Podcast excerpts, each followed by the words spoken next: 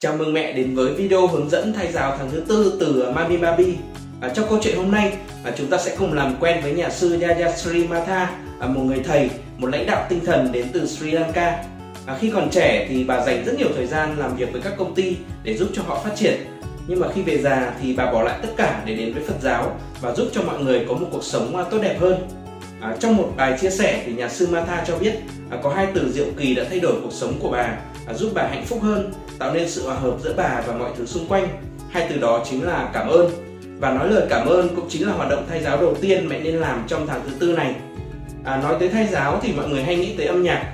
À, nhà sư Matha cũng nói à, hai từ cảm ơn giản dị đã lấp đầy khoảng trống giữa hai tay của tôi, hệt như một bản nhạc trong đầu tôi vậy. À, bà cũng nói thêm à, mỗi từ ngữ như là một à, thanh âm, à, mỗi thanh âm là một rung động à, và sự rung động thì tạo ra năng lượng. Vì vậy khi bạn nói cảm ơn và một lát sau năng lượng sẽ bắt đầu ngấm vào trung tâm trái tim của bạn và tất cả những phần còn lại trên cơ thể bạn. Thật kỳ diệu phải không nào? À, mình rất thích từ penetrate mà nhà sư đã dùng. À, từ đó trong tiếng việt có nghĩa là xuyên qua thâm nhập à, thấm vào ngấm vào bên trong. À, hãy tưởng tượng à, khi bạn nói lời cảm ơn à, những năng lượng tích cực nhất tốt đẹp nhất không chỉ xuyên suốt cơ thể bạn mà còn thấm cả vào bé yêu của bạn nữa. Vậy thì à, nên nói lời cảm ơn như thế nào? À, trước tiên thì à, hãy nói lời cảm ơn thật chân thành tới thai nhi à, cảm ơn vì à, 3 tháng qua con đã luôn cố gắng. À, con thật là giỏi. À, đó là 3 tháng nhiều rủi ro nhất nhưng con đã cùng mẹ vượt qua. À, cảm ơn vì con đã lớn lên mỗi ngày. À, cảm ơn vì con luôn ngoan và giúp mẹ không bị nghén. À, tiếp theo à, hãy cảm ơn bất cứ ai xung quanh bạn. À, có thể là người thân trong gia đình à, chồng anh chị bố mẹ bác bảo vệ cô giúp việc. À, hãy cảm ơn khi họ giúp mình những việc làm đơn giản hàng ngày à, đừng nghĩ rằng việc người khác giúp mình là điều dĩ nhiên. À, hãy cảm ơn mọi người với lòng biết ơn sâu sắc nhất mẹ nhé. À, cuối cùng thì nhà sư Martha cũng khuyên bạn là cảm ơn cả những vật tưởng chừng như vô tri vô giác à, như là cảm ơn mặt trăng mặt trời nhành cây bông hoa à, rồi cảm ơn cả những chú bướm và những loài sinh vật trong vườn.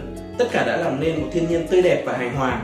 Một người mẹ nếu luôn sống trong sự biết ơn họ sẽ luôn hạnh phúc và truyền sự hạnh phúc đó tới con của mình à, những em bé sinh ra là cũng là những em bé nền tính dễ nuôi và giàu tình cảm hơn. Tiếp theo là hoạt động thay giáo cảm xúc. Mẹ hãy dành nhiều thời gian gần gũi với thiên nhiên nhé. Đây là hoạt động thay giáo đơn giản giúp mang lại tâm trạng tốt cho mẹ bầu à, giúp mẹ hạn chế trầm cảm buồn bã. À, mẹ hãy dành thời gian đến những nơi có không khí trong lành như là công viên hoặc là vườn cây trong nhà.